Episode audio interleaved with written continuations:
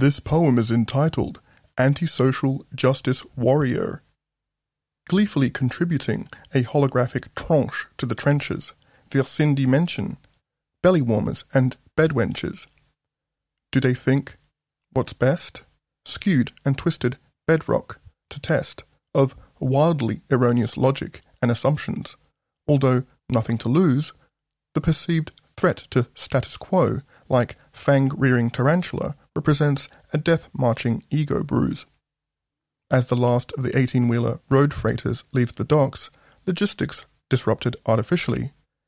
It's the visibly splattered laboratory smock under UV light, strange but true, that you need tragedy to motivate you.